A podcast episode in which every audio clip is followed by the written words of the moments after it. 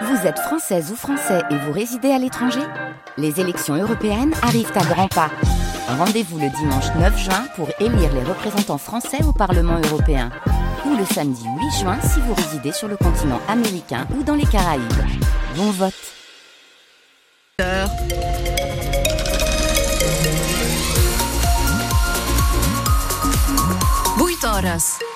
Cyril Manière, le ciel se dégage aujourd'hui sur les PO. Oui, après les nuages d'hier, c'est du soleil quasiment partout. Quelques nuages cet après-midi en Cerdagne, Capcir, sur les fenouillades aussi. La trame continue de souffler un peu moins qu'hier, jusqu'à 65 km heure sur la plaine, un peu plus fort dans les fenouillades.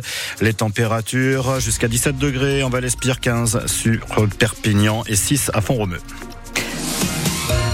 trésor datant de la Deuxième Guerre mondiale a été trouvé dans un grenier à Colombier en Haute-Saône. Et qui permet aujourd'hui à une famille de formiguères d'en savoir plus sur son histoire. Ce portefeuille a été perdu en 1940 par le soldat Vincent Soubiel, un Catalan de 40 ans à l'époque.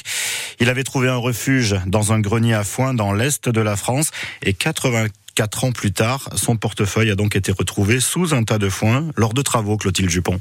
C'est dans son grenier à foin que la découverte a été faite et depuis Jean-François a gardé précieusement toutes les affaires. Quelques photos de soldats, un petit stylo plume et puis un courrier et des adresses sur des petits feuillets. Alors, euh, si j'ouvre celui-ci, donc là, il y a des références militaires, des adresses, euh, Soubiel Jacques, et le papier est resté dans un état euh, impressionnant. On pense que le foin a joué son rôle de protection. 84 ans que ce portefeuille était caché dans le grenier sans que personne ne le sache. Une trouvaille passionnante pour Jean-François, qui a cherché le moindre indice pour reconstituer l'histoire. On pense qu'il a couché dans le foin en 1940 parce que son courrier date du 3 avril 1940. Moi, je tiens à ce que ces documents soient récupérés par la famille et euh, ben, retrouver les liens qu'il peut y avoir encore avec les personnes qui sont en photo. Et ça a fini par payer. Euh, Laurent Soubiel, un des petits-neveux du soldat, a pu être contacté et il est très touché par euh, les recherches de Jean-François et sa femme Angela. Ils sont dedans à fond, quoi. Ils se régalent, quoi. Ils font des recherches, ils font des courriers, ils sont aussi sur le coup de l'émotion, quoi. Pourtant, c'est pas leur famille. Le couple a d'ailleurs prévu de descendre dans le sud en mars pour remettre le portefeuille et tout son contenu aux descendants du soldat. Gabriel Attal développe ce matin son calendrier des réformes. Le Premier ministre s'exprime dans le journal Le Parisien. Longue interview dans laquelle il annonce le printemps des urgences, l'été des progrès sociaux et l'automne du travail. Dans la lignée de sa déclaration de politique générale, c'est presque une année entière d'action qui est détaillée, Audrey Tison. Première urgence, l'agriculture. Le Premier ministre va recevoir les représentants de la profession dans les jours à venir et un projet de loi sera présenté d'ici trois semaines. Au menu du printemps ensuite, une loi Macron 2 pour libérer la croissance et le développement des industries. Concernant la jeunesse, des internats gratuits et des nouvelles sanctions pour les mineurs délinquants. Et puis une loi logement ainsi que la simplification des procédures de construction dans certaines zones. Cet été, la principale priorité sera l'accès à la santé, des obligations de garde pourrait être remise en place pour les médecins libéraux. Et pour l'automne, Gabriel Attal veut mettre le paquet sur le travail. Généralisation progressive des 15 heures d'activité pour les allocataires du RSA et nouvelle réforme du marché du travail. Tandis que les écoliers découvriront le choc des savoirs et les dédoublements de cours pour les 6e et les 5e. Greta Thunberg est venue épauler les opposants à l'autoroute A69 dans le Tarn, alors qu'un chantier est en cours pour prolonger l'autoroute entre Toulouse et Castres. 400 personnes se sont rassemblées hier dans un champ prêté par un agriculteur. Il y a eu quelques affrontements avec les forces de l'ordre. Deux jeunes femmes ont été interpellées. Les opposants posent des recours en justice pour retarder au maximum les travaux de cette autoroute. La mobilisation se poursuit aujourd'hui. À Perpignan, la police municipale et les douanes ont démantelé un trafic d'alcool et de cigarettes de contrebande dans un commerce du quartier du Bavernais.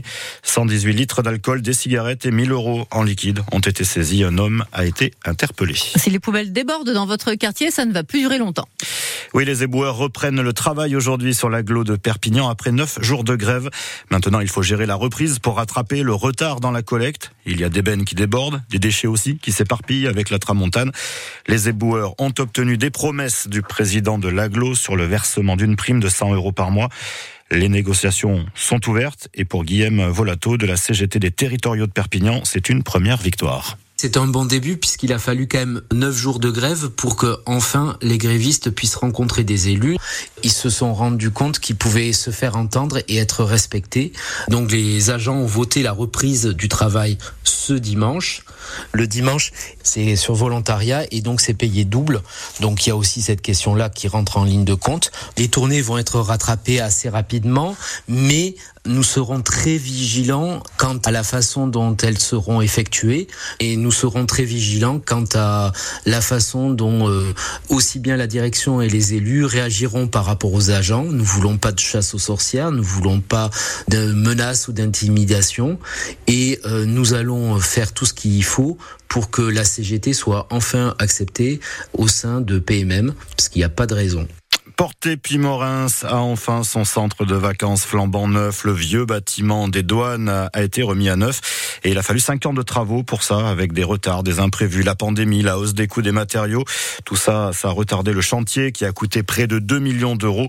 75 couchages à quelques pas des pistes de ski de Porté Pimorins pour accueillir les groupes, mais aussi les classes de découverte des élèves tout au long de l'année. Le 15 de France respire après sa victoire hier en Écosse. Victoire in extremis 20 à 16 deuxième sélection et première victoire en bleu pour le jeune catalan Pozzolo Tuilagi. Je ne suis pas prêt d'oublier tout ça. Retrouvez sa réaction sur francebleu.fr.